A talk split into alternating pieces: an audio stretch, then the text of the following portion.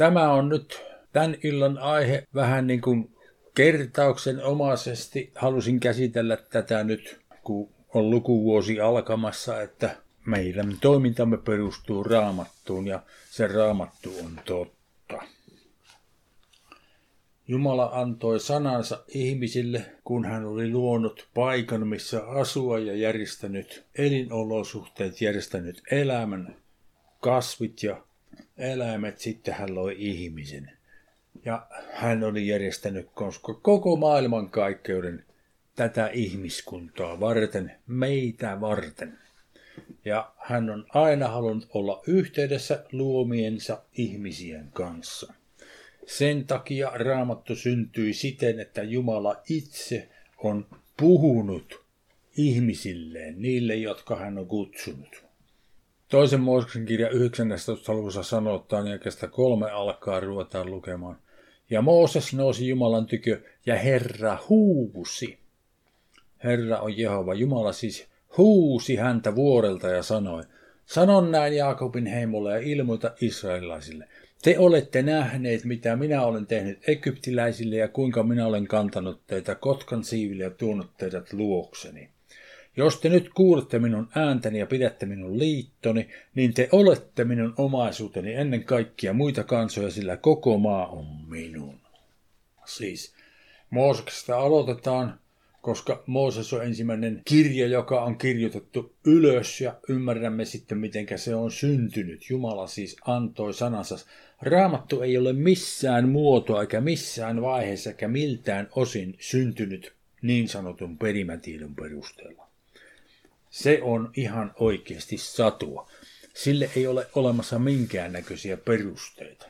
Mutta monet ajattelevat näin, että tämä olisi kuulopuhetta. Ei. Tämä on sitä, mitä Jumala saneli, ja sitten se kirjoitettiin ylös. Sama totuus löytyy käytännössä katsoen lähes kaikista raamatun kirjoista suoraan tai epäsuoraan ilmasta. No, katsotaan muutamia vielä. Joosuan kirjassa ensimmäinen luku lähetäjäkästä yksi. Herran palvelija Mooseksin kuoltua sanoi Herra Joosualle, Nuunin pojalle, Mooseksen palvelijalle näin. Minun palvelijani Mooses on kuollut, nouse siis ja mene tämän Jordanin yli, sinä ja kaikki tämä kansa siihen maahan, jonka minä annan heille, israelilaisille. Jokaisen paikan, johon jalkanne astutte, minä annan teille niin kuin olen Moosekselle puhunut. Näin Herra Jehova Jumala puhui Joosualle. Sitten ensimmäisen Samuelin kirjan kolmannessa luvussa ja 11 sillä sanotaan, ja Herra sanoi Samuelille, katso minä teen Israelissa sellaisen teon, että jokaisen kuulee, sen molemmat korvat soivat ja niin edelleen. Jesajan kirjassa kerrotaan 6. luku 8 Ja minä kuulin Herran äänen sanovan. Siis Jesaja kuuli Herran äänen sanovan, koska Herra puhui hänelle. Herra puhui, kenenkä minä lähetän? Kuka menee meidän puolestamme? Minä sanoin, katso tässä minä olen, siis Jesaja sanoi. Tässä minä olen, lähetä minut. Niin hän sanoi, Jumala sanoi, mene ja sano tälle kansalle. Kuulemalla kuulkaa, älkääkä ymmärtäkö, näkemällä nähkää, älkääkä käsittäkö ja niin edelleen. Ja sitten esimerkiksi Jesajan kirjassa kerrotaan meidän Herrastamme Jeesuksesta Kristuksesta jo monta sata vuotta ennen hänen tuloansa. 11. lukuja 1. Mutta Iisain kannosta puhkea virpi ja Vesa versoo hänen juuristansa. Iisa oli siis Daavidin isä. Ja hänen päällänsä lepää Herran henki, viisauden ja ymmärryksen henki, neuvon ja voiman henki, tiedon ja Herran pelon henki. Hän halajaa Herran pelkoa, ei hän tuomitse silmännäältä eikä jaa oikeutta korvankuulta, vaan tuomitsee vaivaiset vanhuskaasti ja jakaa oikein oikeutta maan nöyrille.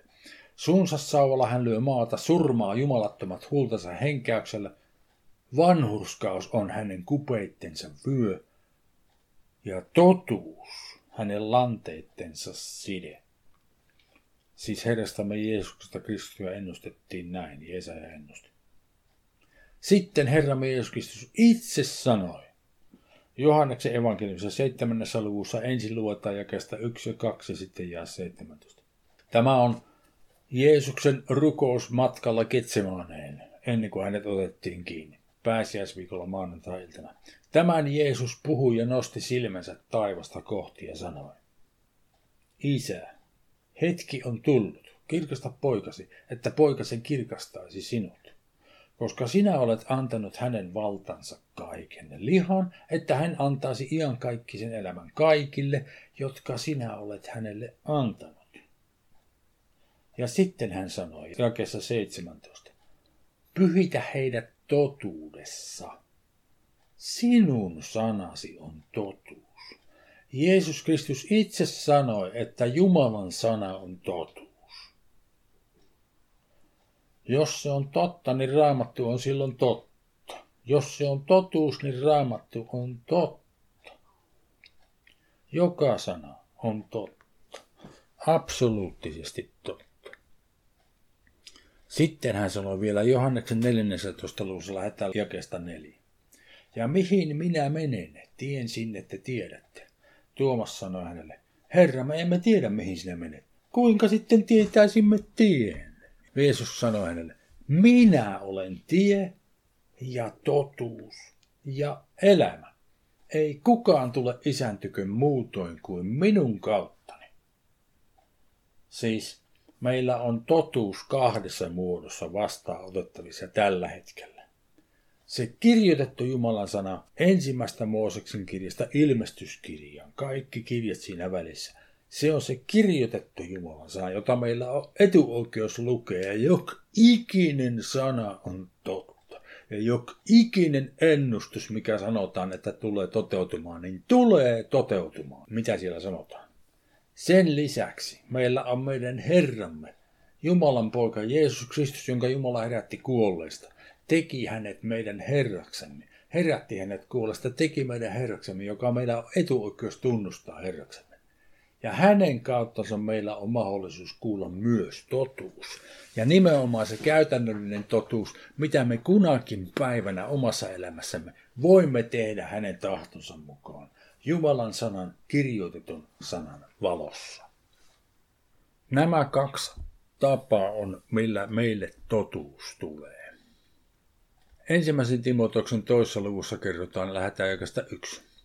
Tämä on Paavali siis, joka kirjoittaa, minä kehoitan siis ennen kaikkea anomaan, rukoilemaan, pitämään esirikouksia, kiittämään kaikkien ihmisten puolesta kuningasten ja kaiken esivallan puolesta, että saisimme viettää rauhallista ja hiljaista elämää kaikessa jumalisuudessa ja kunniallisuudessa.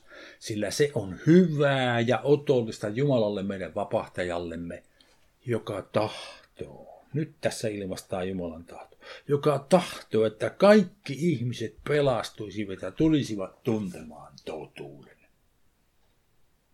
Siis Jumalan tahto, että kaikki ihmiset kääntyisivät hänen puolensa pelastuisivat, tunnustaisivat Jeesuksen Herraksi ja tulisivat tuntemaan totuuden, joka on se kirjoitettu sana ja Jeesus Kristus. Oppia tuntemaan Jeesus Kristus henkilökohtaisesti. Ei ole vain pelkkä kirjoitettu sana tai pelkkä Jeesus Kristus, vaan molemmat yhdessä. Se kirjoitettu sana kokonaisuudessa alusta loppuun ja sitten Jeesus Kristus käytännössä meidän elämässämme joka päivä kukin oman kapasiteettinsa mukaan. Sitä varten minä kesällä lähetin teille sen listan, kuinka tutkia sitä vanhaa testamenttia. Jos ei ole tottunut lukemaan raamattua paljon, niin kannattaa siinä kronologisessa järjestyksessä lukea ensin ne, ne kirjat, joissa kerrotaan, mitä tapahtuu, ja sitten muita kirjoja voi ja muita yksityiskohtia voi lisätä siihen sitä mukaan, kun lukee lisää sitä raamattua. Mutta jos on tottunut jo lukemaan raamatun aina kannasta kanteen, niin sen kun jatkatte, vaan lukekaa ihmeessä. Kalattalaiskirjassa Paavali kertoi, ensimmäinen luku lähettäjästä 10. Ihmistenkö suosita minä nyt etsin, vai Jumalan? Tai ihmisillekö pyydän olla mieliksi? Jos minä vielä tahtoisin olla ihmisille mieliksi, en olisi Kristuksen palvelija, sillä minä teen teille tiettäväksi, viljet, että minun julistamani evankeliumi ei ole ihmisten mukaista, enkä minä olekaan sitä ihmisiltä saanut, eikä sitä ole minulle opetettu, vaan Jeesus Kristus on sen minulle ilmoittanut. Nuo alleviivoitut sanat voisi ymmärtää mieluummin merkityksen Jeesuksen Kristuksen ilmestyksen kautta. Siis sillä tavalla hän sen sai. Jeesuksen Kristuksen ilmestyksen kautta, joka on kyllä se ihan sama asia, että Jeesus Kristus sen hänelle ilmesti. Ilmestyksen kautta Jeesus Kristus ilmoitti sen Paavalille. Ja Paavalin kirjassa nimenomaan kerrotaan siitä, että mekin pakanat täällä Suomessa asuvat esimerkiksi, olemme kanssa perillisiä juutalaisten kanssa kaikista niistä lupauksista, jotka vanhassa testamentissa Abrahamista alkaa on kerrottu. Ja nämä lupaukset ovat totta ja ne toteutuvat absoluuttisella varmuudella. No nyt ajattelin vähän tässä, kun jo lyhyesti mainitsinkin, että raamattu ei missään tapauksessa mitenkään ole ymmärrettävissä syntyneen niin sanottuna perimätietona suusta suuhun menetelmällä, niin kuin kuulopuheiden perusteella. Monet ajattelee, että se on niin. Mitenkä se raamattu oikein syntyy? No me katsomme alusta lähtien muutamia paikkoja juuri, että se syntyi siten, että Jumala puhui ja hän antoi tehtävän kirjoittaa sen ylös, minkä hän puhui. Ja sillä tavalla hänen sanansa syntyi. Ja nyt tämä on sitten semmoinen asia, jota ainakin minun aikaan, kun mä olin kansakoulussa, niin sitä harjoiteltiin. Siis sanelun kirjoittamista. Minä en tiedä enää, tehdäänkö sitä koulussa. Minun mielestä tarttisi kyllä. On hyvä asia nimittäin oppia kirjoittamaan sen mukaan, kun sanellaan. Ja minä tässä vielä kun oli, käytiin isän mökillä ennen kuin se myytiin pois, niin tota minä löysin yhtenä kesänä Ullakolta sieltä neljännen kansakoulun luokan äidinkielen vihkon, jossa oli sitten näitä sanelutehtäviä, jotka mä olin itse kirjoittanut. Ja siellä oli muutamia, muutamissa virheitä, mutta sitten siellä oli monta semmoista ihan virheetöntä, tuli kymppiperässä, oli kaikki sanat kirjoittanut oikein ja pistänyt välimerkit oikealle kohdalle ja niin edelleen ja niin edelleen. Siis noin kymmenvuotiaana harjoittelin minä tätä ja pystyin siihen suhteellisen hyvin tekemään ja oppimaan sitten kaiken näköistä asiaa kirjoittamaan ylös sanelun perusteella. No, kun ajattelemme sitä, että miten tämä kirjoitettu Jumalan sana vanhassa ja uudessa testamentissa on syntynyt, niin se on syntynyt käytösti katsoa ihan samalla tavalla kuin mitä minä harjoittelin silloin kansakoulussa neljännellä luokalla. Sanelutehtäviä toteuttamalla. Luetaan tästä nyt yksi kertomus. Jeremien kirjan 36. luku on ihan fantastinen kertomus tästä hyvin seikkaperäinen kertomus siitä, miten me saimme Jumalan sanan, jota meillä on etuoikeus lukea. Siellä sanotaan jakeesta yksi alkaen, Juudan kuninkaan Joojakimin Joosian pojan neljäntenä hallitusvuotena tuli tämä sana Jeremialle Herralta, Jehovalta. Se kuului, ota kirjakääry ja kirjoita siihen kaikki ne sanat, jotka minä olen puhunut sinulle Israelista ja Juudasta ja kaikista pakanakansusta siitä päivästä asti, jolloin minä aloin sinulle puhua Joosian päivistä aina tähän päivään saakka. Ehkäpä Juudan heimo kuultuaan kaiken sen onnettomuuden, jonka minä aion heille tuottaa, kääntyy kukin pohalta tieltään ja niin minä annan anteeksi heidän pahat tekonsa ja syntinsä. Silloin Jeremia kutsui Baarukin, Neerian pojan, ja Baaruk kirjoitti kirjakäärön Jeremian suusta kaikki ne sanat, jotka Herra oli hänelle puhunut. Siis mitä se tarkoittaa, että Baaruk kirjoitti kirjakäärön Jeremian suusta kaikki ne sanat, jotka Herra oli hänelle puhunut? No se tarkoittaa sitä, se on kielikuva. Ei hän varsinaisesti Jeremian suusta kirjoittanut, vaan hän kirjoitti papyrukselle, musteella, kynällä ja musteella kaikki ne sanat, mitkä Jeremia lausui sen mukaan, mitä Herra oli hänelle puhunut. Herra puhui Jeremialle ja Jeremia lausui ne samat sanat uudestaan ja sitten Baaruk kirjoitti ne ylös, kun hän kuuli, mitä Jeremia sanoi. Sitten Jeremia käski Baarukia sanoen, minä olen estetty, en voi mennä Herran temppeliin. Mene sinä ja lue kirjakäädöstä, jonka olet kirjoittanut suoraan minun suustani, Herran sanat kansan kuullen, Herran temppelissä paastopäivänä.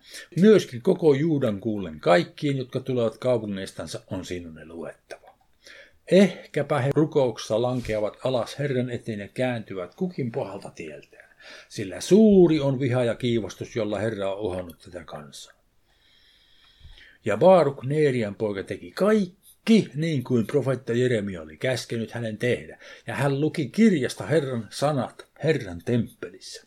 Mutta Juudan kuninkaan Joojakimin Joosian pojan viidentenä hallitusvuotena yhdeksänsä kuussa oli kaikki Jerusalemin kansa ja kaikki se kansa, joka oli tullut Juudan kaupungeista Jerusalemin, kutsuttu pitämään paastoa Herran edessä. Silloin Baaruk luki kirjasta Jeremian sanat Herran temppelissä, kirjuri Kemarian, Saafanin pojan kammiossa ylemmässä esipihassa Herran temppelin uuden portin ovella kaiken kansan kuullen. Siis ylemmässä esipihassa tämä tapahtui. Kun Miika, Kemarian, Saafanin pojan poika, oli kuullut kaikki Herran sanat kirjasta, niin hän meni alas kuninkaan linnaan, Kirrin kammioon ja katso, siellä istuivat kaikki päämiehet, Kirri Elisama ja Delaja, Semajan poika ja Elnatan, Akborin poika ja Kemaria, Saafanin poika ja Sitkia, Hananian poika ja kaikki muut päämiehet. Heille Miika ilmoitti kaikki sanat, jotka hän oli kuullut Paarukin lukevan kirjasta kansankuullen. Siis, Miika, niin minun ymmärtääkseni Miika on yksi näistä kirjureista myös.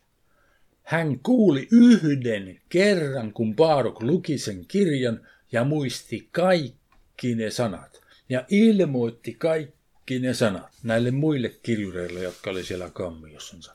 Ja 14. Silloin kaikki päämiehet lähettivät Baarukin tykö Jehudin, joka oli Netanian poika, joka Selemian poika, joka Kuusin poika, ja käskivät sanoa, ota käteesi kirjakäärö, josta luit kansan kuulen ja tule tänne.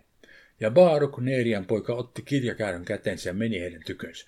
Ja he sanoivat hänelle, istu ja luo meidän kultemme ja Baaruk luki heidän kuultansa. Eli kun Miika tuli ensin kertomaan heille, mitä hän oli kuullut, kertoo sen kirjan sisällön ulkomuistista, ne tajusivat, että tämä on tärkeä juttu, mutta ne halusivat kuulla sen ihan oikein tekstistä luettuna, että varmasti ymmärtäisivät, mitä siellä sanottiin. Ja sen takia he kutsuivat Baarukin lukemaan se uudestaan heille. Ja 16, mutta kun he olivat kuulleet kaikki sanat, katsoivat, siis kuulleet toisen kerran, katsoivat toisinsa peljestyneenä ja sanoivat Paarukille, meidän täytyy ilmoittaa kuninkaalle kaikki nämä sanat. Ja he kysyivät Paarukilta sanoen, ilmoita meille, kuinka sinä kirjoitit kaikki nämä sanat hänen suustansa. Paaruk vastasi heille, hän saneli minulle suustansa kaikki nämä sanat ja minä kirjoitin ne mustella kirjaan. Äärimmäisen selkeä ja yksinkertaista. Tässä kerrotaan, miten koko Jumalan sana, se joka on kirjoittu paperille, alun pitäen kaikiti papyrukselle, jota me kykenemme nyt lukemaan raamatun muodossa. Mooseksen ensimmäistä kirjasta ilmestyskirjaa asti syntyy tällä menetelmällä. Silloin päämiehet sanovat Baarukille, mene ja piiloudu sinä ja Eremia, älköönkä kukaan saako tietää, missä te olette. Niin he menivät kuninkaan tykö esipihaan, mutta kirjakäärö he jättivät talteen – kirjuri Elisaman kammioon ja he ilmoittivat kuninkaalle kaikki. Silloin kuningas lähetti Jehudi hakemaan kirjakääröjä ja hän haki sen kirjuri Elisaman kammiosta. Sitten Jehudi luki sen kuninkaan kuulen ja kaikkien päämiesten kuulen, jotka seisoivat kuninkaan edessä. Mutta kuningas istui talvihuoneessa, oli yhdeksäs kuukausi. Siis eh, ensimmäinen kuukausi oli Tis, joka on noin maaliskuussa, niin siitä tulee yhdeksäs kuukausi on joulun kieppelä meidän ymmärryksemme mukaisesti. Mutta kuningas istui talvihuoneessa, oli yhdeksäs kuukausi noin joulu, ja hänen edessään oli palamassa hiilipannu, kun oli kylmä. Ja aina kun Jehudi oli lukenut kolme tai neljä palstaa, leikkasi kuningas ne pois kirjuriveitsellä ja viskasi tuleen, joka oli hiilipannossa, kunnes koko kirjakääry oli palannut loppuun tulessa, joka oli hiilipannossa. Mutta ei kuningas eikä kukaan hänen palvelijoistaan, jotka kuulivat kaikki nämä sanat peljestynyt, eikä reväissyt vaatteitansa. Se oli kuin vettä selässä, mitä oli Jeremia kirjoittanut ja minkä he kuulivat luettavan. Ja vaikka Elnatan ja Delaja ja Gemaria pyysivät hartaasti kuningasta, että hän polttaisi kirjakääryä, ei hän heitä kuullut. Ja kuningas käski Jerahmeelin kuninkaan pojan ja Serajan Asrielin pojan ja Selemian Abdeelin pojan ottaa kiinni kirjuri Baarukin ja profetta Jeremen, mutta Herra kätki heidät. Eipä ne löytänytkään. Mutta sen jälkeen, kun kuningas oli polttanut kirjakääryn, ynnä sanat, jotka Baaruk oli kirjoittanut Jeremian suusta, tuli Jeremialle tämä Herran sana. Ota taas itsellesi toinen kirjakäärö ja kirjoita siihen kaikki entiset sanat, jotka olivat edellisessäkin kirjakäärössä, jonka Juudan kuningas Joojakin poltti. Ja sanoi Juudan kuninkaasta Joojakimista, näin sanoo Herra, sinä olet polttanut tämän kirjakäärön sanoen. Miksi olet kirjoittanut siihen näin? Baabelin kuningas on tuleva ja hävittävä tämän maan ja lopettava siitä ihmiset ja eläimet. Sen tähden sanoo Herra Juudan kuninkasta Joakimista näin. Hänellä ei ole oleva jälkeläistä, joka istuisi Daavidin valtaistuimella, ja hänen ruumiinsa viskataan pois virumaan päivän helteessä yön kylmässä. Ja minä rankaasen häntä ja hänen jälkeläisiensä ja hänen palvelijoitansa heidän pahojen tekojensa tähden. Ja minä annan tulla heille ja Jerusalemin asukkaille ja Juudan miehille kaiken sen onnettomuuden, jolla minä olen heitä uhannut, vaikka he eivät ole kuulleet. Sitten Jeremia otti toisen kirjakääryn ja antoi sen kirji Baarukille, Neerian pojalle, ja tämä kirjoitti siihen Jeremian susta kaikki sen kirjan sanat, jonka Juudan kuningas Joakim oli tulessa polttanut, ja niihin lisättiin vielä paljon samankaltaisia sanoja. No niin, tämä on mun mielestä äärimmäisen havainnollinen paikka raamatussa siitä, kuinka Jumalan sana on syntynyt. Tällä tavalla se on syntynyt, kaikki nämä kirjat. No mistä me nyt sitten tiedetään, että tämä on tämä kaanon, tämä vanhan testamentin ja uuden testamentin järjestys, tai siis ne kirjat, jotka sinne on valittu, että ne on nimenomaan Jumalan sanaa. No historian tutkimuksen mukaisesti tiedämme, että kullakin hetkellä, kussakin vaiheessa, kun tuli Jumalan sana, esimerkiksi kun Mooses alkoi kirjoittamaan kirjojansa ja kirjoitti ne, niin silloin Israelin kanssa absoluuttisella varmuudella tiesi, tämä on Jumalan sana, tämä on tärkeä, tämä pitää pitää tallessa, tätä täytyy kopioida. Ja he järjestivät tämän kirjurikunnan kirjaoppineet, joiden tehtävänä oli ylläpitää näitä kirjoituksia niitä kopioitiin, niitä pidettiin tallessa, ja aina kun ne vanhemmat kopiot alkoi haurastua, niin sitten tehtiin uusia kopioita, ja niin edelleen. Ajatellaanpa nyt esimerkiksi aikaa ennen Kristusta esimerkiksi. Ei ole kirjoituskoneita, ei ole muuta kuin papyrusta ja mustetta ja kynä. Ja joku haluaa kirjoittaa kirjeen. Esimerkiksi minä haluan kirjoittaa kirjeen vaikka Antille. Mä kirjoitan sen sitten ja sitten minä teen siitä kopion itselleni omiin arkistoihini talteen. Ja sitten varmuuden vuoksi, että mä tiedän mitä mä oon kirjoittanut, jos siitä tulee niin kuin keskustelua myöhemmin, niin minä voin vedota siihen, että näin mä oon kirjoittanut ja tämän kirjeen sä oot saanut. Mutta jos sattuisi käymään nyt sitten sillä tavalla, että se kopio, jonka minä olen tehnyt, häviää, niin sitten ei ole tiedossa, mitä mä oon kirjoittanut Antille muuta kuin siinä Antin kappaleessa sitä kirjeestä. Mutta jos minä olisin kirjoittanut sen saman kymmenelle muulle ihmiselle, ihan täsmälleen saman kirjeen, lähettänyt ne samat tiedot, semmoisen kiertokirjeen, kymmenelle muulle ihmiselle siitä olisi olemassa kymmenen erillistä kopiota – jos minun kopio hukkuu ja jos Antin kopio hukkuu, niin sitten vielä on kahdeksan muutamista tai yhdeksän muutamista se löytyy. Se sama teksti. No suurin piirtein tämmöisen periaatteen mukaisesti he ymmärsivät, että on tärkeää, mitä Jumala on sanonut. Sen takia sitä arvostettiin siihen pisteeseen asti, että sitä kopioitiin hyvin, hyvin, hyvin, hyvin huolellisesti nimenomaan vanhaa testamenttia. Ja sitä tehtiin monta, monta, monta kopiota.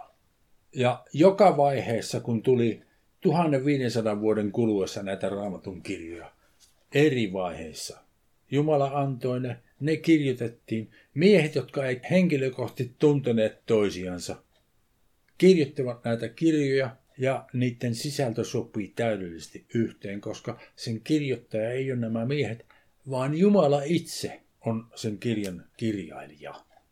Ja nämä on vain kirjureet, jotka kirjoittivat sen ylös. Sen takia se on luotettava se sana. Nyt on kaksi semmoista peruskirjaa, mistä englanninkielisiä kirjoja, missä kerrotaan raamatun synnystä ja siitä kaikesta tutkimustyöstä ja tuloksista, mitä nämä raamatun tutkijat vuosisatojen kuluessa ovat saaneet koottua yhteen näistä asioista. Ensimmäinen on tämmöinen mies nimeltä Josh McDowell, ja tämä englanninkielisen kirjan The New Evidence That Demands a Verdict, suomenkielinen versio voisi olla uusi todistus, joka vaatii tai edellyttää arviota tai lausuntoa koskien Jumalan sanaa. Siinä kirjassa kerrotaan, että Uudesta testamentista on enemmän kuin 5500 kreikankielistä käsikirjoitusta niiltä alkuvuosisadoilta, kun sitä kopioitiin. Sitten siellä sanotaan, että Uudesta testamentista on enemmän kuin 10 000 latinankielistä käsikirjoitusta. Ja sitten siinä kerrotaan, että hyvin pian ensimmäisten vuosisatojen kuluessa Uusi testamentti käännettiin aramean, etiopian, armeenian ja slaavin kielelle sekä koptisille ja anglosaksisille kielille. Siis monelle, monelle, monelle eri kielelle. Samoihin aikoihin. Uudesta testamentista on enemmän kuin 24 000 antiikin aikaista käsikirjoitettua tekstiä. Se on aika monta tekstiä. No sitten toinen tutkija samantyyppisestä aiheesta on kirjoittanut kirjan yleinen johdanto, The General Introduction to, to the Bible, yleinen johdanto raamattuun. Hän sanoi, että raamatussa on yli 36 000 patristista lainausta. Siis patristinen lainaus on kirkkoisien tai patriarkkojen kirjoittamia lainauksia raamatusta. Omin kirjoituksissa ovat lainanneet raamattua siitä tekstistä, mikä heillä on. Ja näitäkin vertaillaan keskenään ja näiden perusteella on sitten kyetty tekemään niin sanottua kriittistä tekstivertailua. Ollaan päästy hyvin, hyvin lähelle sitä alkuperäistä. Kreikan kielellä siis. No, samoin on vanhasta testamentista tallella kymmeniä tuhansia käsikirjoituksia. Ja nyt sitten ne hebreankieliset kirjurit, ne olivat vielä huolellisempia kuin nämä kreikankieliset kirjoit. Heillä oli siis ihan hirvittävän tarkat säännöt, kuinka heidän täytyisi kopioiminen tehdä. He tekivät sitä valtavalla kunnioituksella. Ja heillä oli hyvin tarkkoja ohjeita esimerkiksi seuraavista asioista. Esimerkiksi, millaiselle materiaalille ja millaisella musteella tekstit oli kirjoitettava. Sitten, minkä kokoiset palstojen piti olla, miten Jumalan nimi oli kirjoitettava – sitten heillä oli semmoinen sääntö, että mitään ei saanut kirjoittaa muistista, vaikka ne olivat hyvämuistisia miehiä, niin kuin se Miika esimerkiksi, joka muisti kaikki ne sanat, mitä Baaruk oli lukenut, yhdeltä kuulemalta. Mutta mitään nämä ei saaneet kirjoittaa muistista. Kaikki piti katsomalla katsoa, mitä, mitä sanaa kirjoitetaan, että jokinen kirjain tulee oikein. Sitten sen lisäksi jokainen rivi ja jokainen kirjain oli laskettava, kuinka monta riviä oli sivulla tai palstalla ja kuinka monta sanaa oli kullakin rivillä ja niin edelleen. Ja oli tarkastettava tällä menetelmällä, että ihan varmasti kaikki rivit on siellä ja kaikki sanat on siellä ja niin edelleen. Kaikki kirjaimet. Ja sitten oli vielä tämmöinen sääntö, jos käsikirjoituksen kopioimisen jälkeen siitä löydettiin yksikin virhe, koko käsikirjoitus tuottiin. Eli heillä oli siis lähes tulkoon semmoinen, mitenkä nyt sanoisin, taianomainen kunnioitus sitä sanan tarkkuutta kohtaan, että se kopioitiin just niin kuin se on alun pitäenkin tullut. No vertailun vuoksi, jos tarkastellaan muuta historiankirjoitusta, esimerkiksi Homeros, joka eli 700-luvulla ennen Kristusta. Hänellä on runokokoelma kaksi runokokoelmaa, ne tavallisesti aina julkaistaan yhdessä Iilias ja Odysseja. Niin tästä Iiliaksesta on esimerkiksi vain 643 nykyaikaa asti säilynyttä käsikirjoitusta. Sitten historiankirjoituksen suhteen suurin piirtein samoin on Julius Caesarin, Pliniuksen Herodotuksen, Liviuksen, Takituksen, Platonin ja niin edelleen kirjoitusten suhteen. Niitä ei ole arvostettu alun pitäen yhtä paljon kuin Jumalan sana on arvostettu. Jonka seurauksena Jumala on pitänyt huolen siitä, että hänen sanansa, jos joku haluaa tutkia ottaa selvää, mistä on kysymys, on ihan oikeasti kaikkina aikoina, sitä mukaan kun sitä on tullut, niin tutkittavissa, luottavissa ja ymmärrettävissä. Ja siis nyt kun puhutaan, että raamatussa on ristiriitoja, niin siellä ei ole kuin näennäisiä ristiriitoja. Ja ne ristiriidat johtuu siitä, joko siitä, että me emme ymmärrä, mitä on kirjoitettu, voi olla kielikuvia, joita me emme ymmärrä, mitä on kirjoitettu, tai sitten siellä on käännösvirhe. Sen takia on niin tärkeää mennä niihin alkuteksteihin. Sen takia tarvitaan raamatuopettajat, jotka tutkii niitä alkutekstejä ja pystyy sanomaan sitten tutkittuaan, mitenkä joku asia on. Kun tarkkaan tiedetään, mitä siellä alkutekstissä on sanottu ja se ymmärretään, niin meillä on alkuperäinen Jumalan sana. No, sen lisäksi vielä. Ensimmäisen Timoteuksen ensimmäisen luikaisen 15 sanotaan. Varma, tai siis pistos, tulee sanasta pistis, joka tarkoittaa uskoa. Luotettava. Varma tai luotettava on se sana ja kaikin puolin vastaanottamisen arvoinen, että Kristus Jeesus on tullut maailmaan syntisiä pelastamaan, josta minä olen suurin. Siis se sana, jonka me olemme kuulleet, on varma, se on luotettava.